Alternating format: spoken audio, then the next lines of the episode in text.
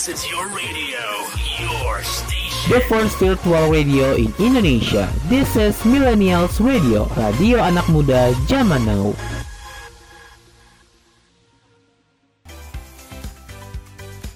You're listening to the new afternoon show with me Cinta from Bali.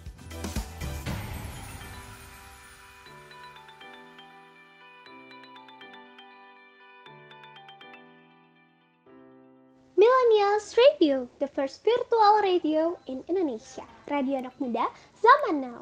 Millennials, gimana nih kabar kalian hari ini? Semoga baik-baik aja ya.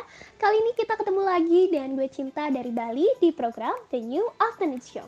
Afternoon Blockbusternya Millennials Radio yang bakal kasih lagu-lagu keren, info-info menarik, dan topik-topik yang hangat di kalangan anak muda yang bisa kamu akses di Millennials Radio Podcast di Spotify, Reso, Nuis, Roof, RCTI Plus, YouTube, serta di beragam platform podcast lainnya. Jadi stay tune terus ya sampai satu jam ke depan. Buat lo yang mau request lagu atau mau salam-salam, langsung aja bisa WhatsApp ke 0877 4313 6010 atau lo bisa DM ke Instagram kita di @millennialsradio. Di program hari ini kita bakal ngebahas seputar film dan fakta-fakta unik tentang film loh. Udah penasaran apa aja pembahasan kita hari ini? Makanya pantengin terus di The New Afternoon Show sampai selesai ya. Sampai sekarang gue mau play lagu yang enak banget untuk didengerin di sore hari ini dari Taylor Swift berjudul Anti-Hero.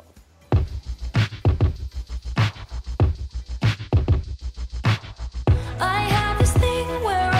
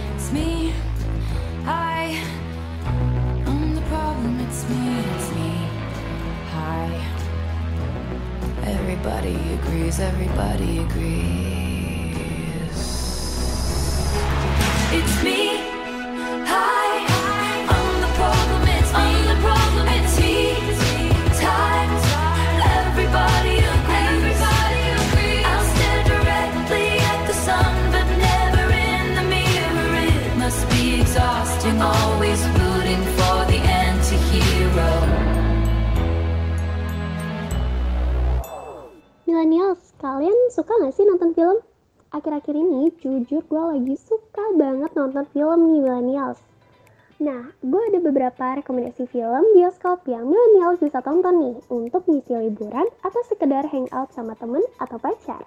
Nah, yang pertama dari Indo dulu nih. Susana Malam Jumat Kliwon. Film dengan judul Susana Malam Jumat Kliwon merupakan salah satu film remake tahun 1989 bergenre horor.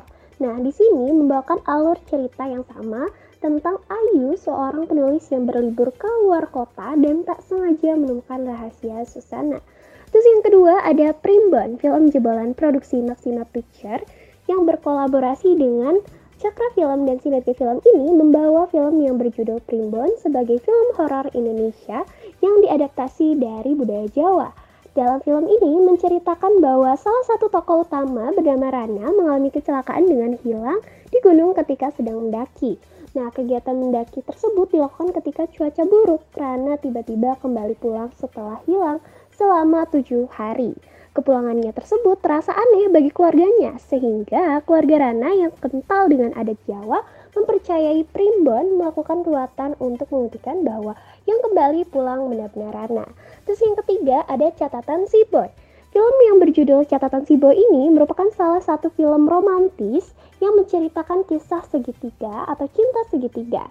Film yang tayang bulan Agustus ini merupakan remake dari film tahun 1987 yang berisikan tentang kisah cinta anak remaja yang tengah dimabuk asmara, tapi di situ ada konflik karena ada cinta segitiga. Nah, itu tadi kan film Indonesia. Sekarang gue bakal ngasih rekomendasi film luar negeri nih. Yang pertama ada The Nun 2, 8 September 2023 nih tayangnya. Nah, The Nun ini adalah film spin-off dari The Conjuring yang bakal uh, yang udah hadir tahun 2018 lalu yang bakal hadir di September nanti. Nah, Iblis Falak ini kembali muncul sebagai musuh yang harus dihadapi suster Airin. Nah, jika pertama, yang pertama itu ngambil latar belakang di gereja Rumania, film kedua ini berlokasi di Prancis. Terus yang kedua ada Saw X. Sejak tayang pertama pada 2005, Saw X ini udah menginjak pada seri ke-10 nih teman-teman. Judulnya Saw X. Nah, tapi di sini belum ada info lebih lanjut tentang Saw X ini, tapi tayangnya bakal 27 Oktober 2023. Terus yang terakhir ada The Moon yang bakal hadir 9 Agustus 2023. Nah, siapa nih di sini yang SOL? Nah, ada nih film namanya The Moon berkisah tentang perjuangan seorang astronot Korea yang kecelakaan di luar angkasa. Astronot Hwang Sunu yang diperankan oleh Dio EXO mendapatkan kecelakaan saat melaksanakan misi ruang angkasa di bulan. Sempat melaporkan kondisi darurat Mayday melalui stasiun ruang angkasa, namun komunikasi terputus. Lantas gimana sih nasib astronot itu? Nah, itu dia rekomendasi film yang bakal tayang di bioskop. Jangan sampai kelewatan ya, millennials. Tapi millennials sadar nggak sih kalau banyak yang bakal tayang itu film horor? Kenapa ya? Gini nih ternyata millennials. Eits, tapi sebelum itu kita dengar dulu lagu dari Kelani berjudul Honey.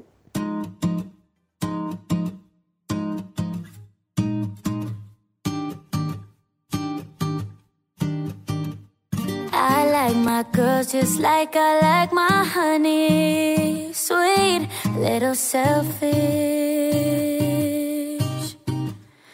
I like my women like I like my money green, a little jealous. Cause I'm a beautiful wreck, a colorful mess, but I'm funny. Oh, I'm a heartbreak vet with a stone cold neck, yeah, I'm charming. In the world but I'm in this space with you. Call it out the lines again to find my fire was fade with you. Heart it will stay with you. Fly great escapes with you. Oh. I count down to the clock, say you away. Don't walk away, or would you wait for me? I go out to the bar, fuck hanging with the stars. Don't even have a car, but you away from me.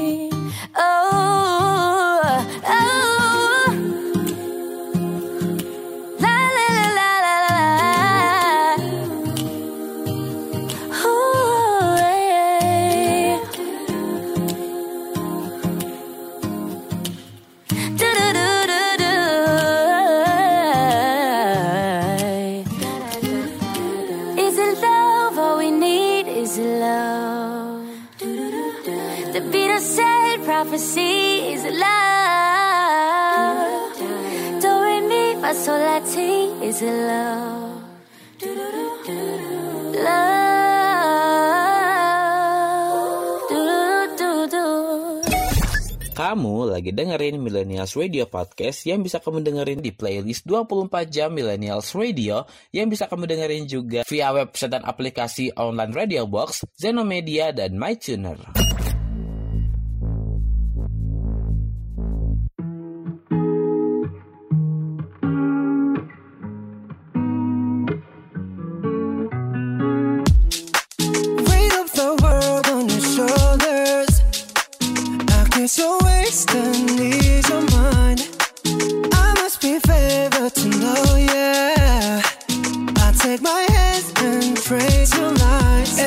We could ride. It's the way that we could ride.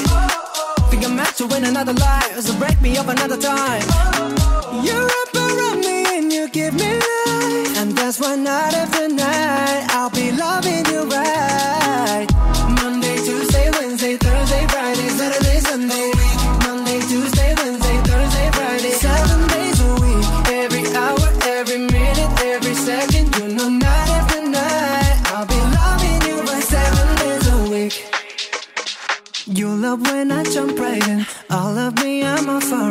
Show you what devotion is. Deeper than the ocean is. Wind it back, I'll take it slow. Leave you with that afterglow. Show you what devotion is. Deeper than the ocean is. It's the way that we could ride. It's the way that we could ride.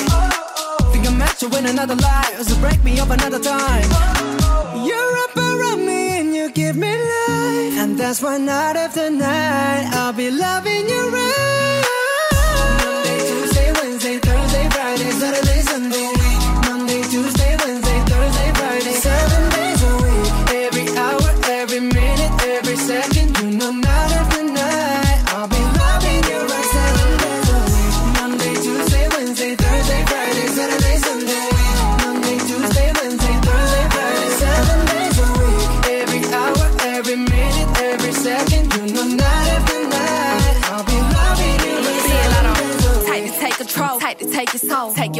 Put it in the camera roll. Leave them clothes at the door. What you ain't for? Better come and hit your goal. Uh, he jumping in both feet, going to the sun up. We ain't getting no sleep. Seven days a week, seven different sheets, seven different angles. I could be your fantasy. Open up, say ah. Come here, baby, let me swallow your pride. What you want, I can match your vibe. Hit me up and I'ma cha cha slide. You make Mondays feel like weekends. I make him never think about cheating. Got you skipping work and meetings. Let's sleep in, yeah. Monday, Tuesday, Wednesday, Thursday, Friday, Saturday, Sunday. Week. Monday, Tuesday, Wednesday, Thursday, Friday. Seven days a week. Every hour, every minute, every second. You know, night after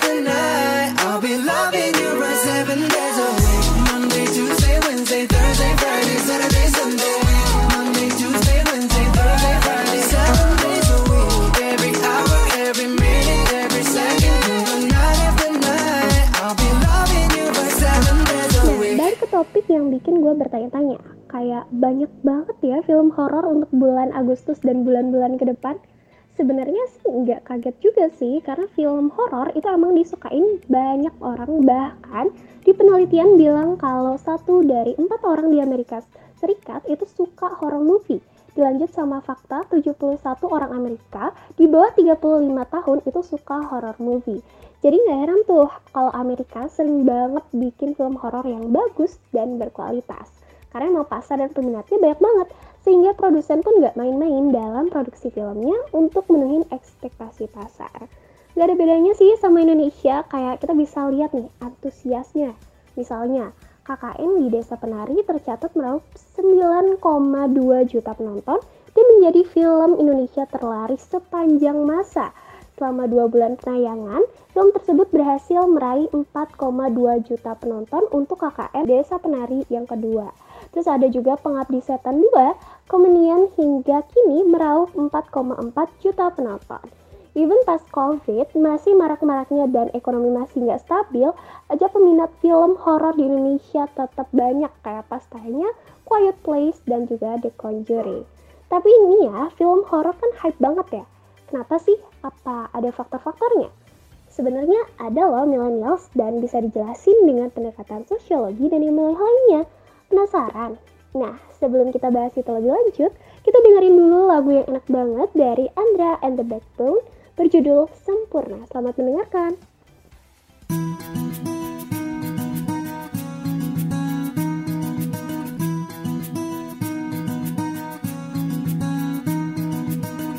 begitu sempurna.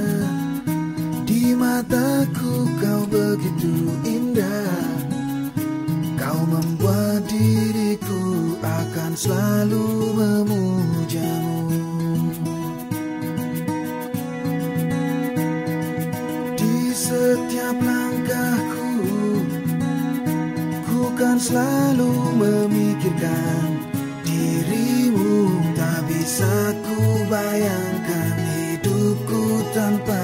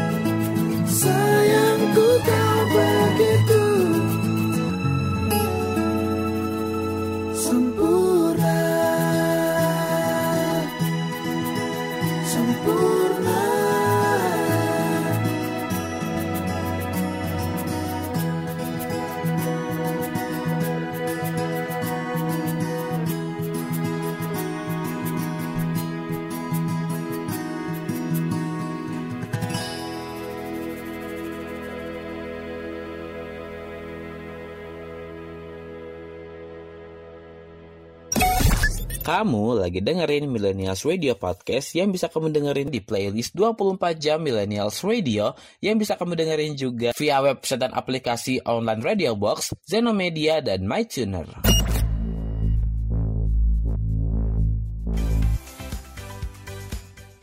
Cie lagi dengerin aku, welcome to the new afternoon show.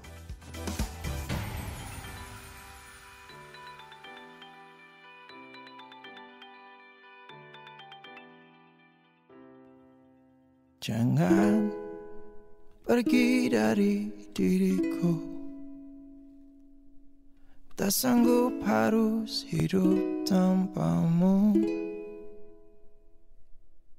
Karena jauh lebih indah Bila kita bersama Seperti yang terjadi kemarin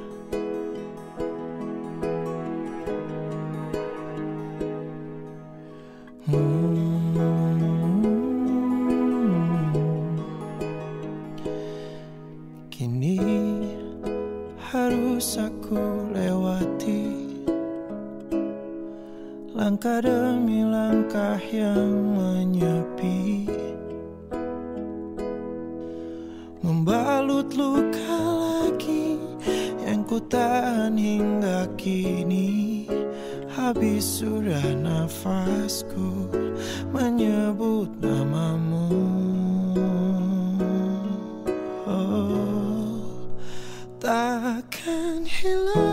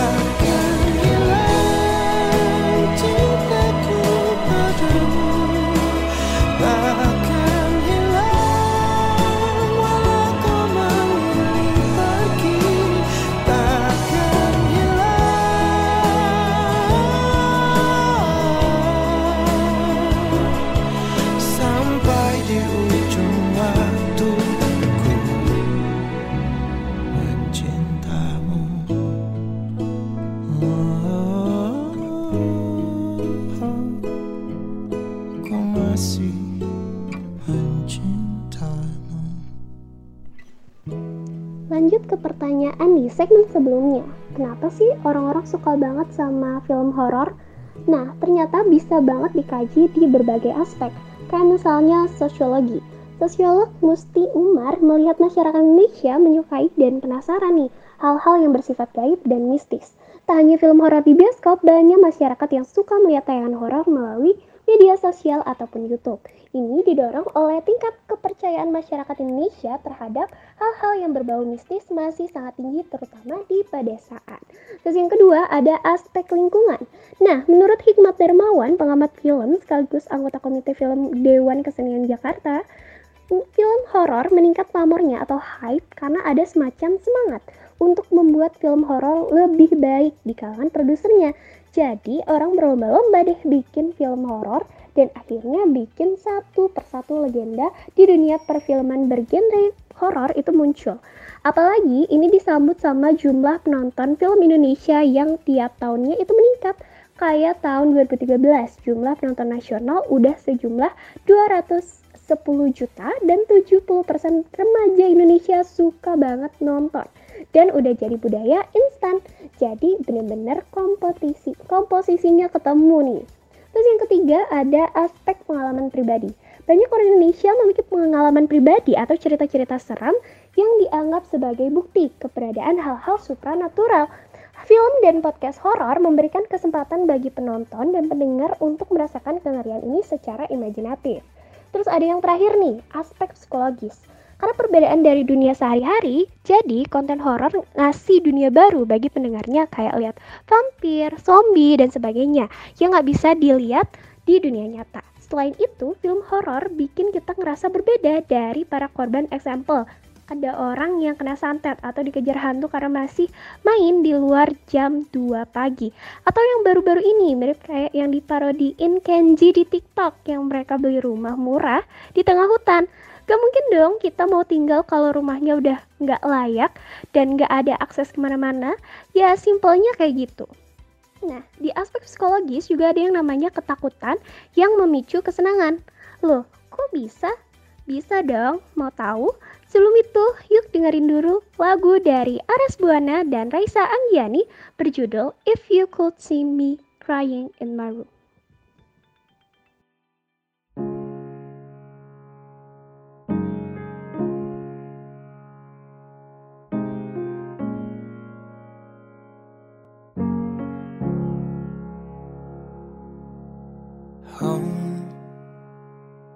Seeing you, picturing where we'd end up to. I'm broke and hopeless too. Wishing I could get back to you. Can't keep going on like this, pretending that you're gone. Well, I don't know. Cause all I know, I'll be here waiting you to come and bring me right back home. I'm caught up with these memories just by sitting here alone. If only I can see where it all started, we'll be fine. It's clear where this is going. I'll keep missing you alone. If you could see me crying in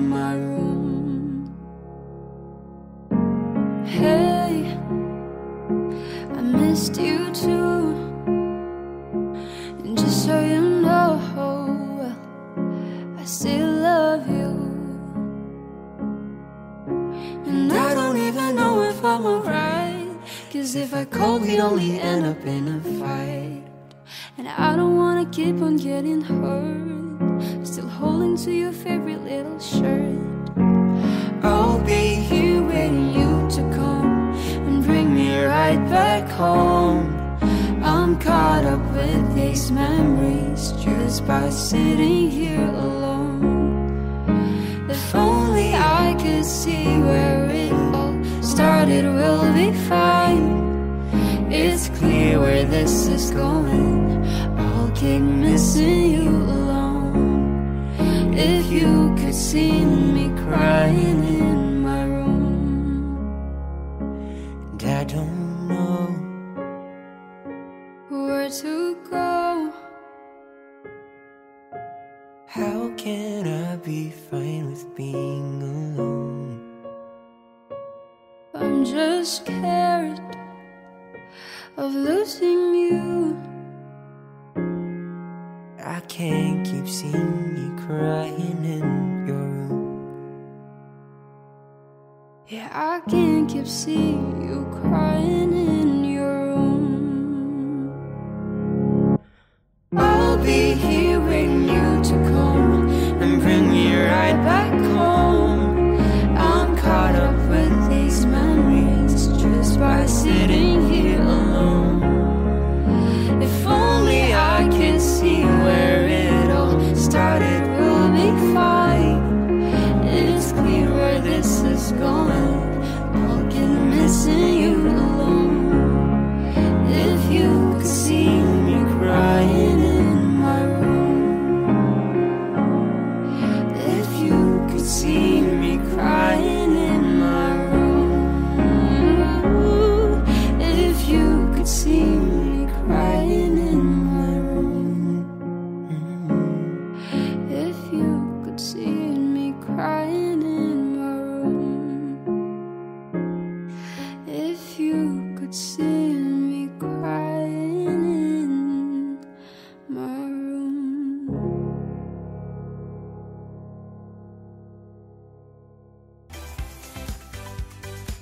are listening to the new afternoon show with me Cinta from Bali.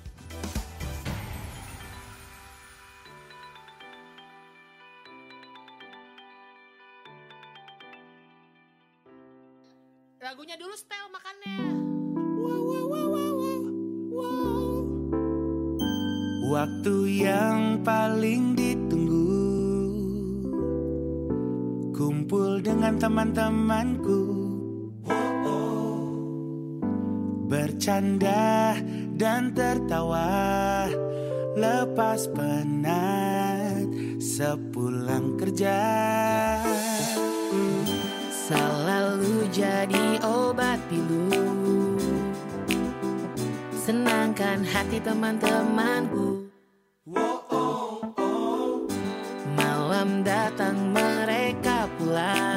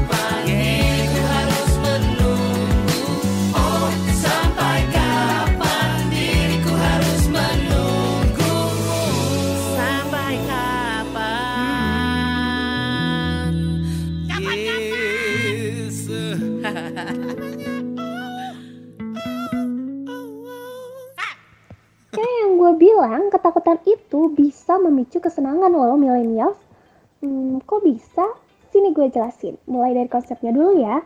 Kita harus tahu dulu nih, ketakutan itu apa sih? Ketakutan adalah respon emosional yang muncul sebagai reaksi terhadap ancaman atau bahaya yang dirasakan.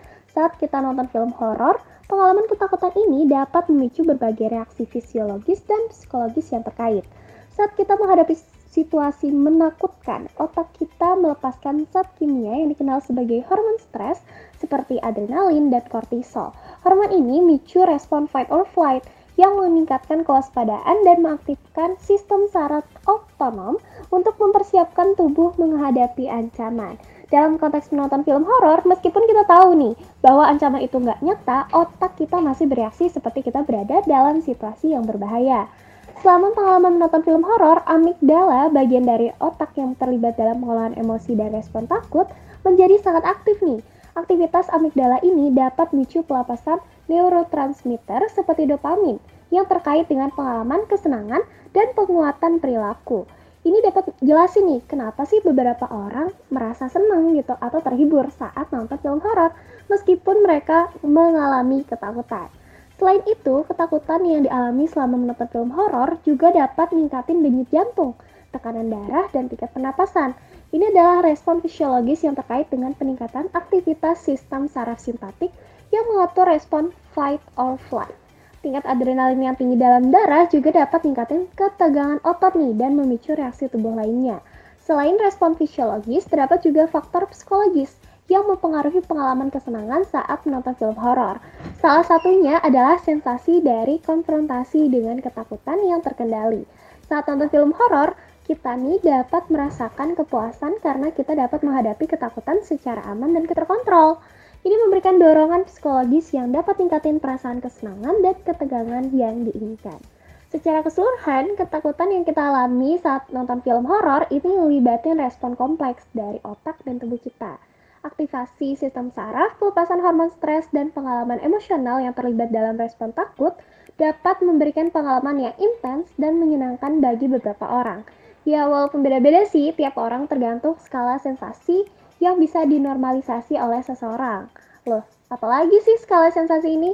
Nah, gue bakal jelasin setelah kita dengerin lagu yang enak banget dari Itch berjudul Lennon.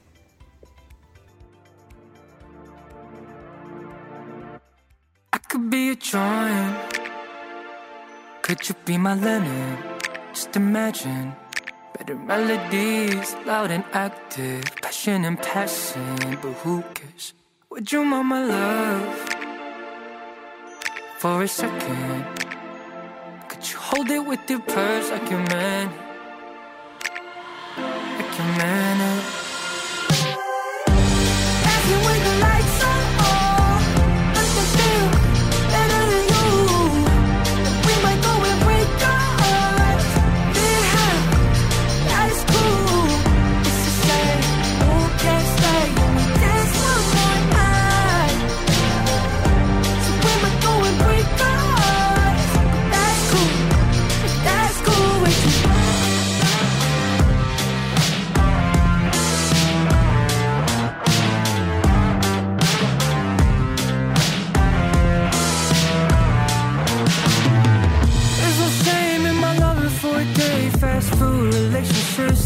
always bring weight there. Fast, short lived lives. The best part, you always gonna heal back fast. So empty may be my soul, but my spirit is high hopes. They didn't do taking my pulse. For a second, won't you be my home? Dancing with the lights on,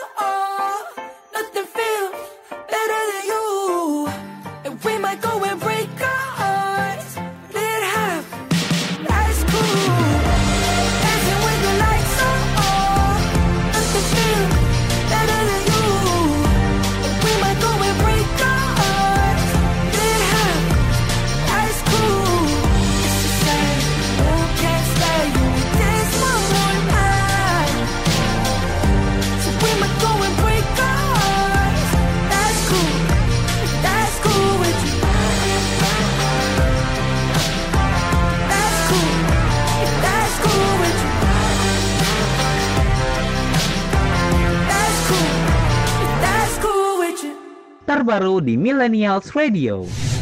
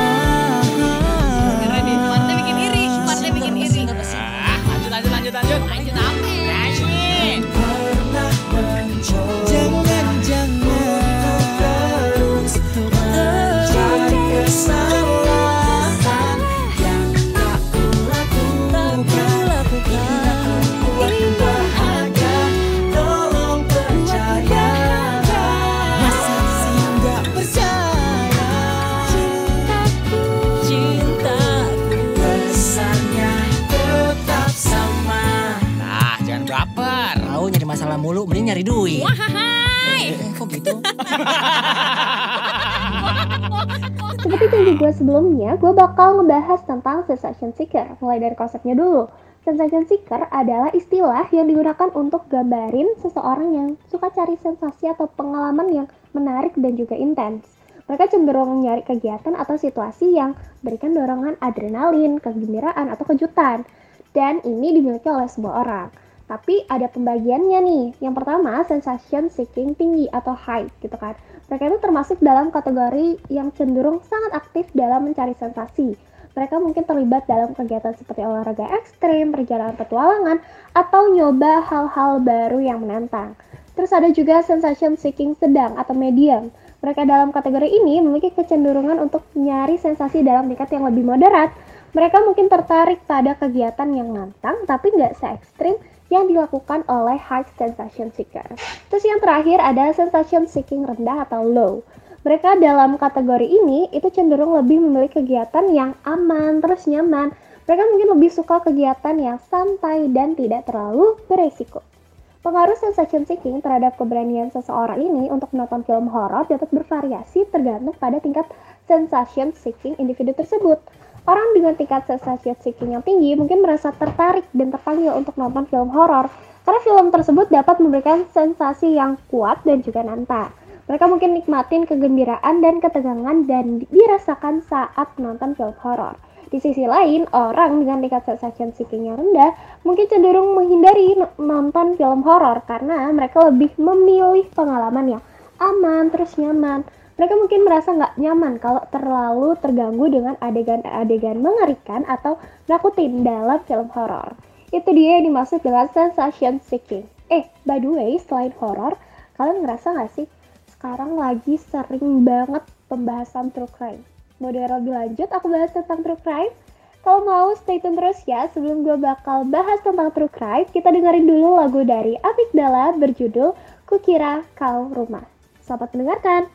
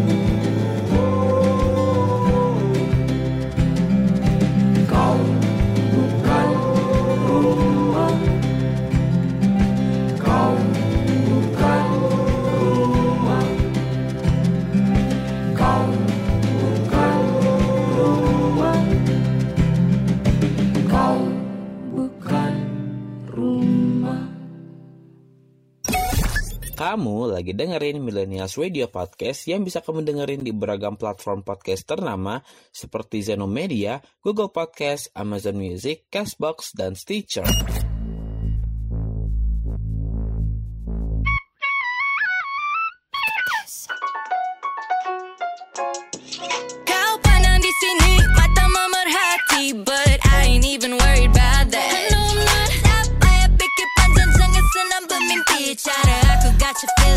outside Jalan berhati-hati I do my thing and yeah, you know that I be riding high. Tidak lagi aku lari Segala aku pasti jadi.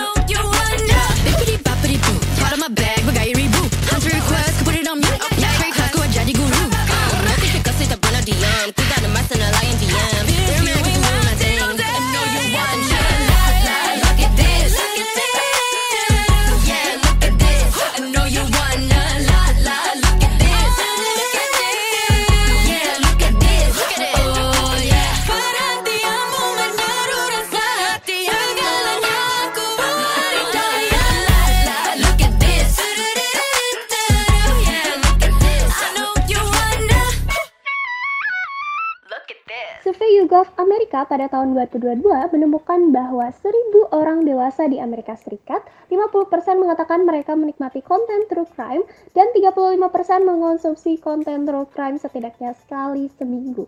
Studi terbaru dari pusat menemukan bahwa true crime adalah topik yang paling umum di antara podcast yang dudukin peringkat teratas dalam daftar podcast Apple dan juga Spotify. Hampir seperempat atau 24% dari podcast teratas ini secara utama mengangkat konten true crime. Nah, tapi apa tren true crime cuman disukai di Amerika aja? Di Indo gimana? Tentunya di Indo nggak ketinggalan dong. Di Indonesia masyarakat suka banget nonton true crime. Biasanya bisa dilihat di YouTube, TikTok, podcast, dan sebagainya yang terkenal sering ngebahas true crime tuh kayak Nancy Judge, Nadia Omara, Hansol, dan lain-lain. Kita kan udah tahu ya kalau banyak yang nyediain konten true crime karena banyak yang suka. Nah, di sini gue bakal ngasih beberapa fakta unik tentang fans dari true crime. Menurut data penelitian yang dikumpulkan oleh OnePoll, responden rata-rata mengonsumsi 5 program true crime setiap bulan, dengan 75% mengatakan mereka menonton program terbaru segera setelah dirilis, dan 71% biasanya nonton semuanya dalam satu sesi. Survei juga nemu ini bahwa 44% dari responden itu ngaku kalau punya favorite pembunuh berantai dan 67% ingin memiliki kesempatan untuk berbicara dengannya. Um, agak mind blowing ya sebenarnya faktanya. Tapi kenapa sih orang sesuka itu dan se-obses itu? Nah, untuk ini gue bakal bahas di segmen berikutnya setelah dengerin lagu dari Daun Jatuh berjudul Resah Jadi Luka. Selamat mendengarkan.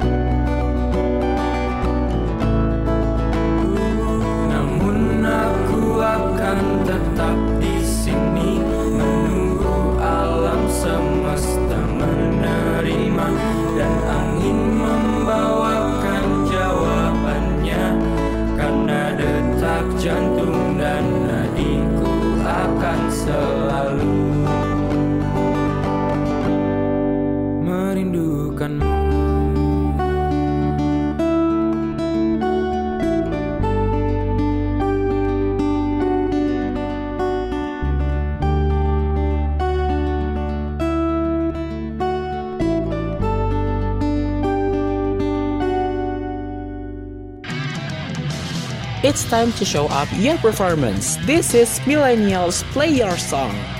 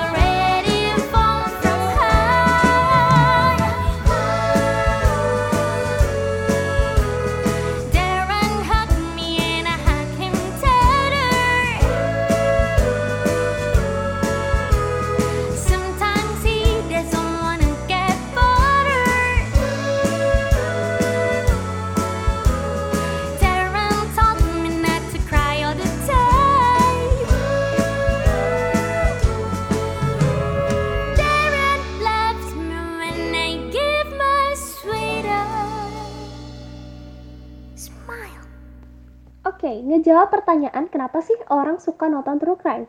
Nah, ada beberapa alasan nih kalau misalnya kita lihat. Manusia itu secara alami tertarik pada kisah-kisah misterius dan kejahatan yang terjadi di dunia nyata. Ketertarikan manusia terhadap kriminalitas dan misteri ini dapat dihubungin dengan keinginan bawah sadar untuk memahami sifat manusia yang kompleks dan adanya perasaan aman menghadapi ancaman melalui pengalaman melalui media. Kebetulan film dokumenter True Crime ini nawarin pemirsa kesempatan untuk mempelajari kasus-kasus nyata yang melibatkan kejahatan, penyelidikan, dan akhirnya mengungkapin kebenaran. Hal inilah yang memenuhi rasa ingin tahu dan ketertarikan kita terhadap sisi gelap manusia itu sendiri. Terus yang kedua adalah keinginan untuk mempelajari kasus terkenal. Kayak film dokumenter True Crime itu sering banget mengangkat kasus-kasus terkenal yang mencuri perhatian publik. Misalnya, kasus pembunuhan terkenal, kasus atau kejahatan yang belum terpecahkan seperti kasus Mersina. Ini dapat disebabkan oleh perasaan ingin tahu kita terhadap kebenaran, keadilan, dan rasa puas ketika dapat menghubungkan potongan-potongan informasi untuk membentuk gambaran yang lebih lengkap dari melihat bukti-bukti yang ada dan menyusun teori mereka sendiri tentang apa yang sebenarnya terjadi. Nyambung sama penjelasan gue yang kedua, yang ketiga ini adalah pencarian keadilan dan ketertiban. Film dokumenter True Crime itu sering kali menyoroti upaya penyelidikan dan proses hukum untuk menangkap dan mengadili pelaku kejahatan. Pemirsa merasa tertarik untuk melihat bagaimana sih sistem keadilan beroperasi dan bagaimana kejahatan akhirnya dihukum. Ada perasaan kepuasan melihat pelaku diadili dan keadilan dipulihkan yang mencerminkan nilai-nilai masyarakat dan menempatkan pentingnya keadilan dan ketertiban sebagai faktor penentu dalam menjaga ketertiban sosial. Terus yang keempat itu ada daya tarik emosional dan adrenalin. Kayak kasusnya misalnya Jessica Mirna yang berhubungan dengan persahabatan atau kasus Angelin yang berhubungan dengan anak kecil dan hubungan orang tua dan anak. Penjelasan tentang adrenalinnya 11-12 lah kinerjanya sama nonton kasus pembunuhan. Terus yang terakhir, ini mengetahui sifat buruk manusia secara aman. Perlu digarisbawahi, orang-orang psikologisnya itu dapat menikmati rasa takut jika merasa aman. Contoh, penonton film horor Hannibal ini dapat mempelajari bagaimana seorang tokoh pembunuh berantai menghadapi hal-hal gelap dari dirinya sendiri maupun tokoh lain tanpa harus bertemu penjahat sungguhan di kehidupan nyata. Tapi tapi guys, walaupun true crime itu menyenangkan dalam tanda kutip, sebenarnya nonton true crime itu nggak selalu ada efek baiknya loh. Gue bakal ngebahas apa aja sih efek buruk dari nonton true crime yang berlebihan. Tapi sebelum itu, kita dengerin dulu lagu dari BA berjudul Tangerine. Selamat mendengarkan!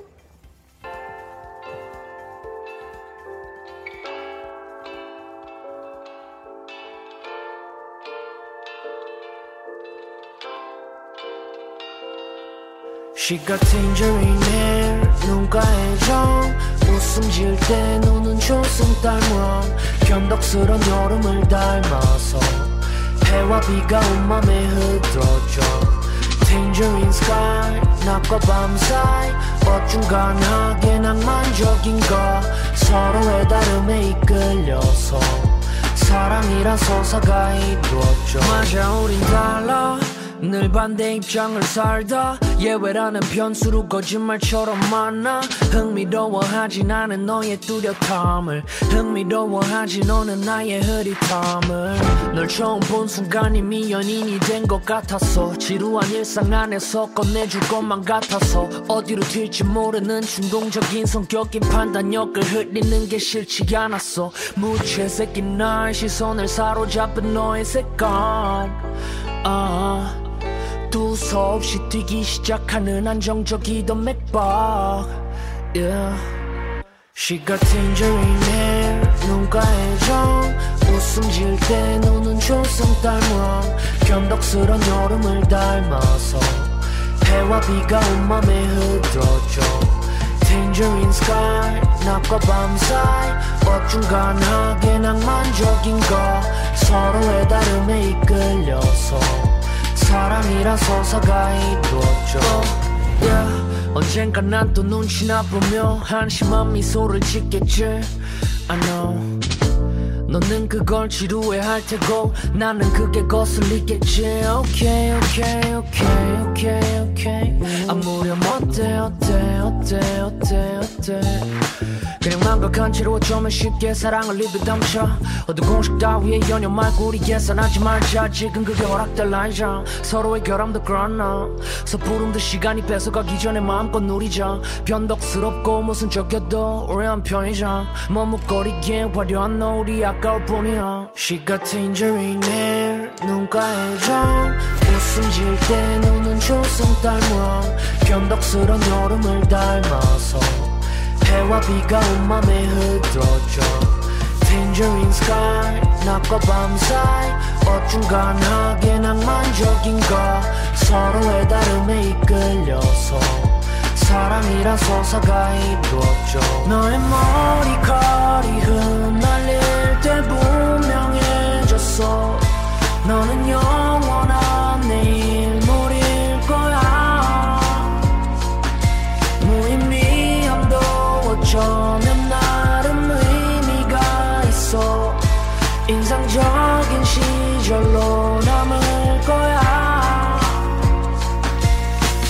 Tangerine hair, nunca. You are listening to the new afternoon show with me Cinta from Bali.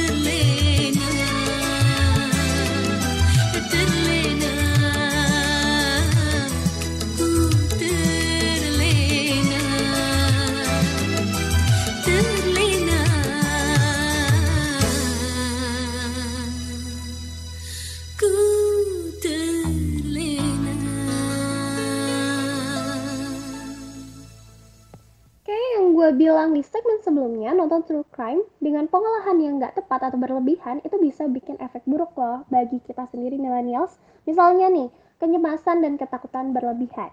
Menonton terlalu banyak true crime itu dapat meningkatkan kecemasan dan ketakutan berlebihan. Paparan berulang terhadap kejahatan dan kekerasan dapat menyebabkan rasa tak aman dan ketakutan yang terus-menerus. Padahal kemungkinan kita untuk dibunuh mungkin cuma beberapa persen dan itu rendah banget dan menyebabkan pemikiran paranoid. Seseorang dapat menjadi lebih curiga dan tidak percaya terhadap orang di sekitarnya. Merasa bahwa kejahatan selalu ada di sekitar bahkan yang terburuk bisa trauma, stres, dan gangguan tidur. Terus yang kedua itu ada desensitisasi emosional atau terlalu sering terpapar pada kejahatan dan adegan kekerasan dalam true crime ini dapat mengakibatkan desensitisiasi emosional ini berarti seseorang itu mungkin menjadi kurang responsif terhadap emosi dan mungkin kehilangan sensitivitas terhadap penderitaan manusia. Nah, ini bisa meningkatkan keinginan untuk kekerasan atau pembunuhan itu sendiri. Karena beberapa penelitian menunjukkan bahwa terpapar pada kekerasan atau kejahatan dapat mempengaruhi motivasi seseorang. Terlalu banyak menonton true crime tanpa pengolahan emosional yang tepat dapat memperkuat keinginan seseorang untuk terlibat dalam kekerasan atau bahkan memicu pemikiran yang mendorong pembunuhan. Penting untuk mencari keseimbangan dalam konten true crime ini ya kalau kita konsumsi dan perhatikan juga kesehatan mental kita. Jika seseorang merasa terpengaruh secara negatif oleh konten tersebut, penting untuk mencari bantuan profesional seperti seorang psikolog atau nggak terapis atau gue saranin biar nggak terlalu sering dan kecanduan lo mu- bisa mulai nonton ataupun film podcast yang bergenre di luar true crime. Nah, abis ini aku bakal ngasih beberapa rekomendasi buat buat lo nih millennials. Penasaran? Tapi sebelum kita ke rekomendasinya, kita dengerin lagu yang enak banget dari The Weeknd dan Lana Del Rey berjudul Stargirl Into the Loop.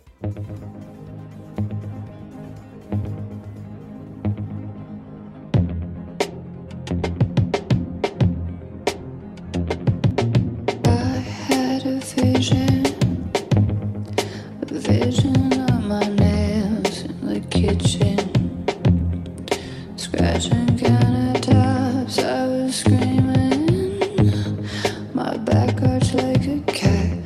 position couldn't stop. You were hitting,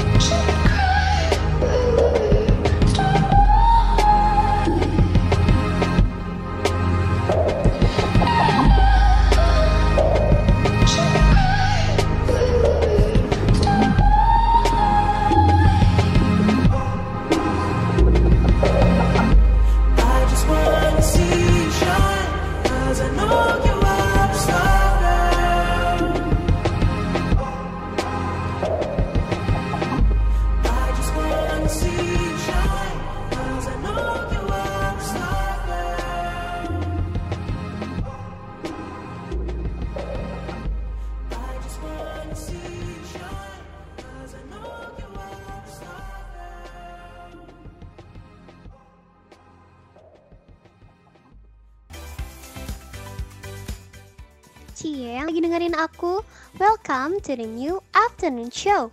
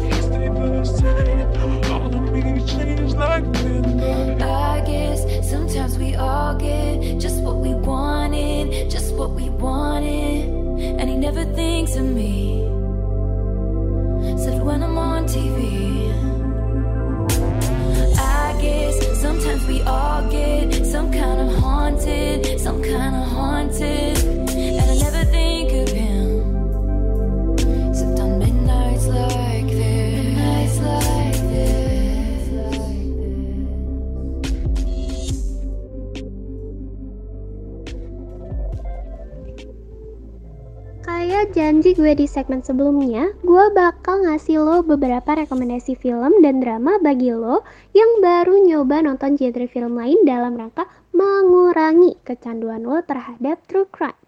Tapi catat ya millennials, kali ini gue bakal ngerekomendasi film atau drama yang genrenya action.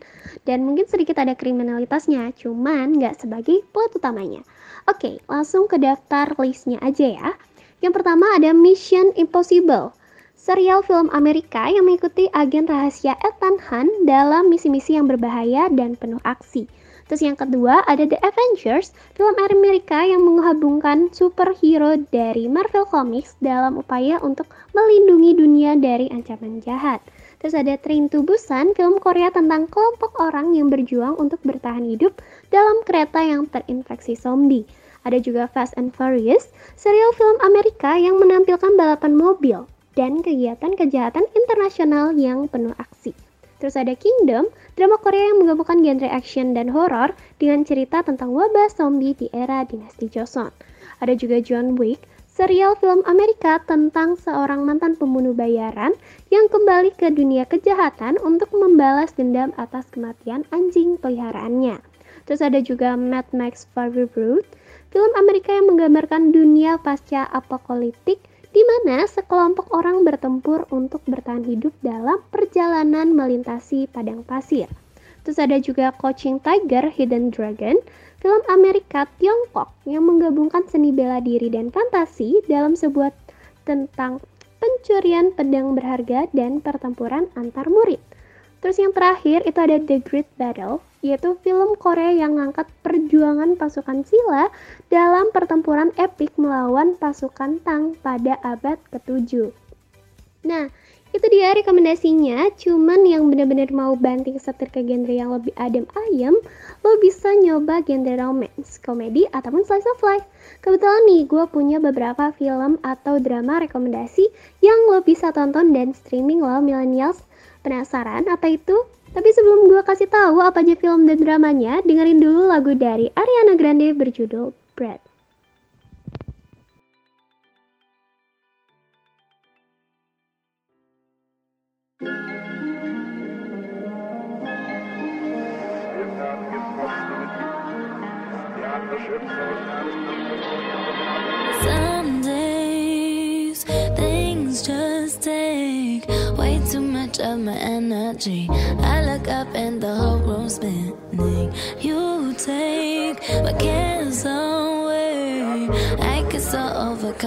okay. People tell me to medicate. Feel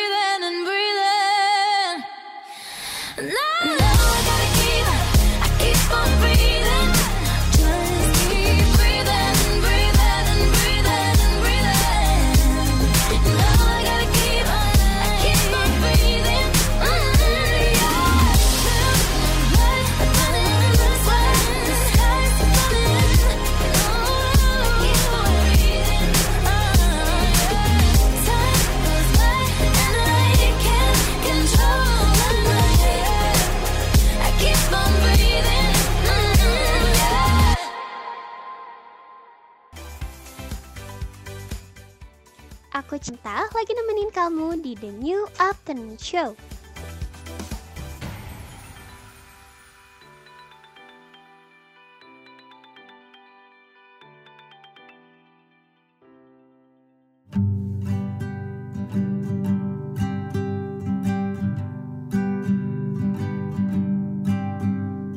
I'm sitting by the door and ready to explore feelings I have when you pass that store.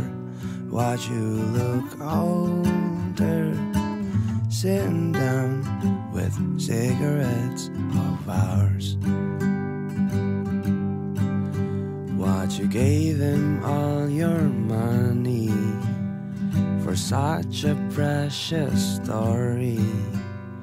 But life is treated you so good. Then goodbye to our memories. Sitting down with the cigarettes of ours. Take it easy for a little while. You know we did everything good so far. Our fragmented loves and cries it suddenly turns into dies and die. I said it all.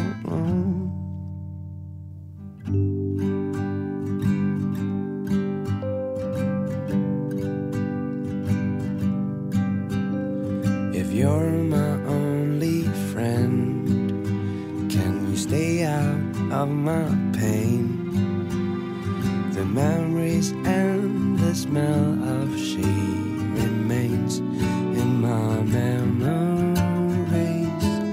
sitting down with cigarettes of ours. Take it easy for a little while. You know we did everything good so far.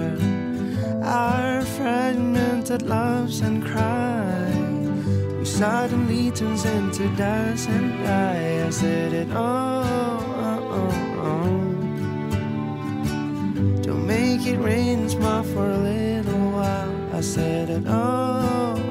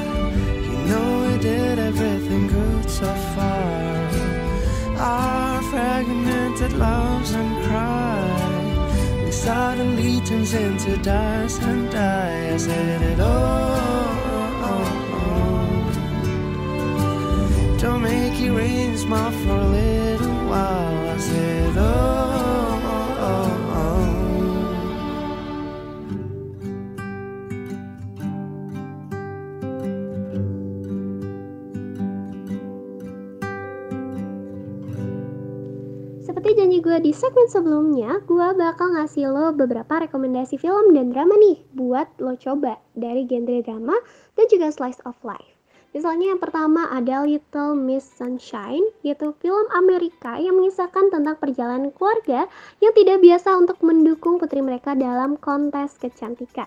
Ada juga Reply 1988, ini film yang gue suka banget.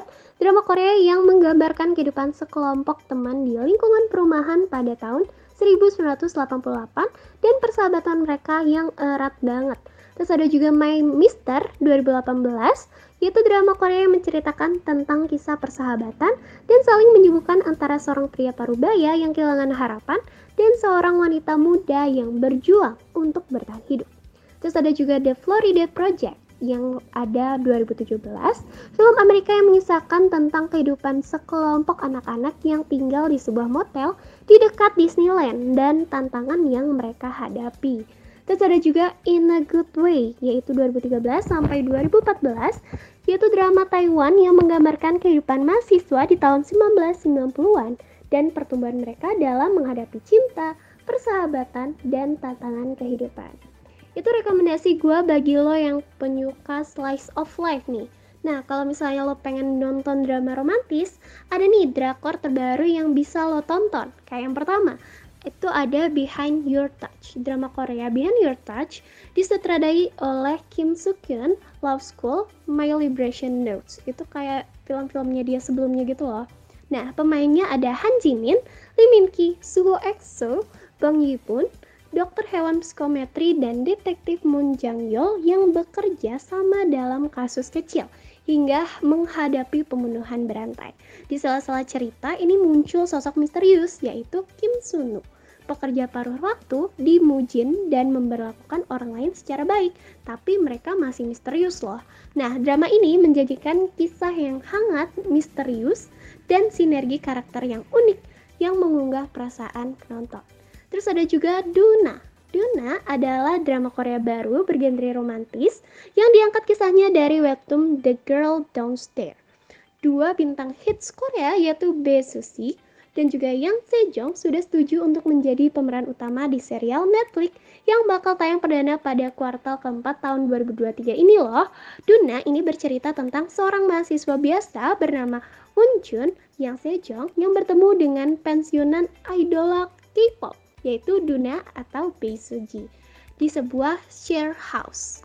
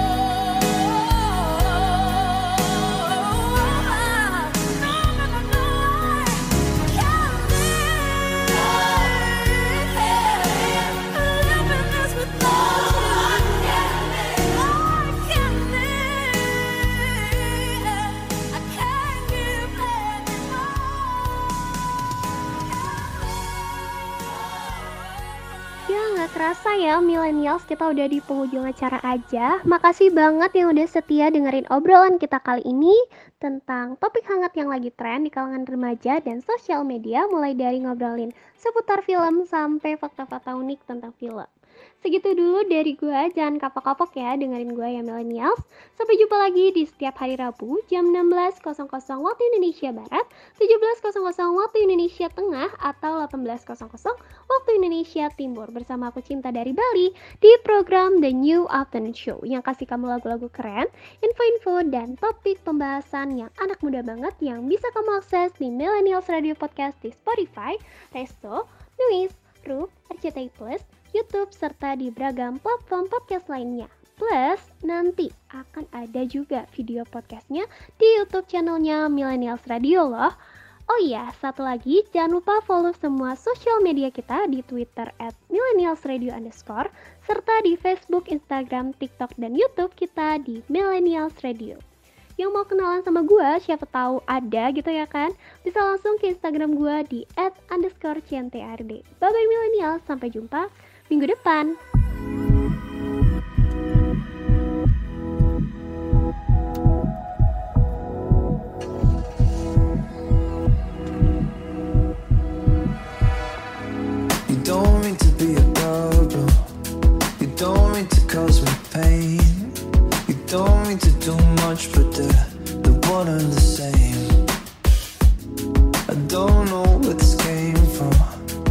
thought we were playing safe, and this is taking me aback, and it it goes without saying that I'm gonna feel broken for a bit.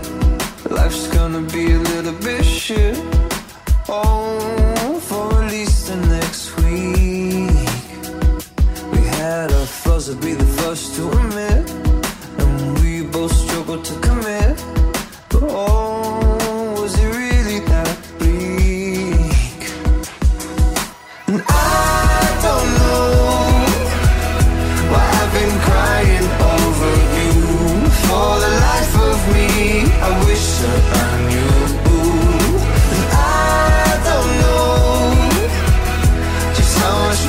I can go through. Man, oh man, I wish I knew. I've been crying over you. I don't mean to be a problem. I don't mean to cause you pain. I don't wanna break it up, but there's no other way. You're not the only one who's hurting. Well, who's finding this hard? But you gotta admit gonna feel broken for a bit, and it's gonna be a little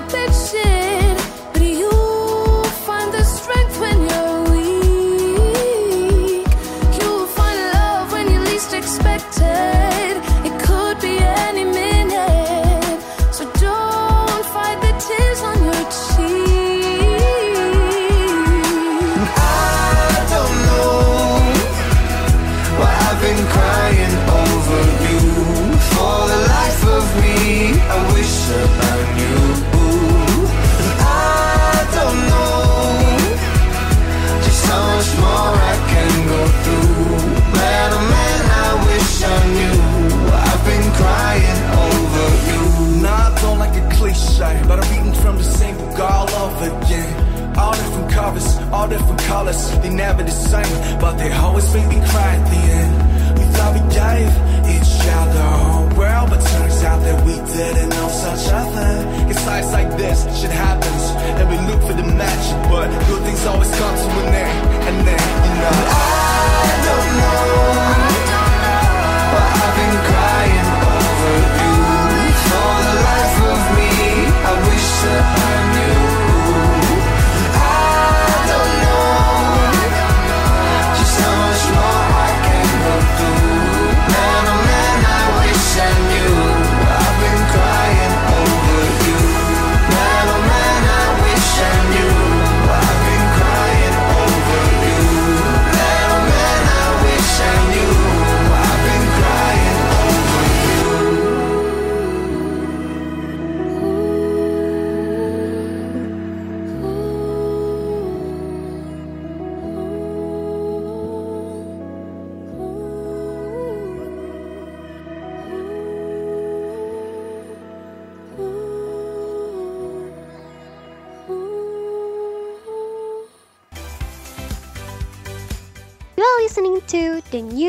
afternoon show with me Cinta from Bali.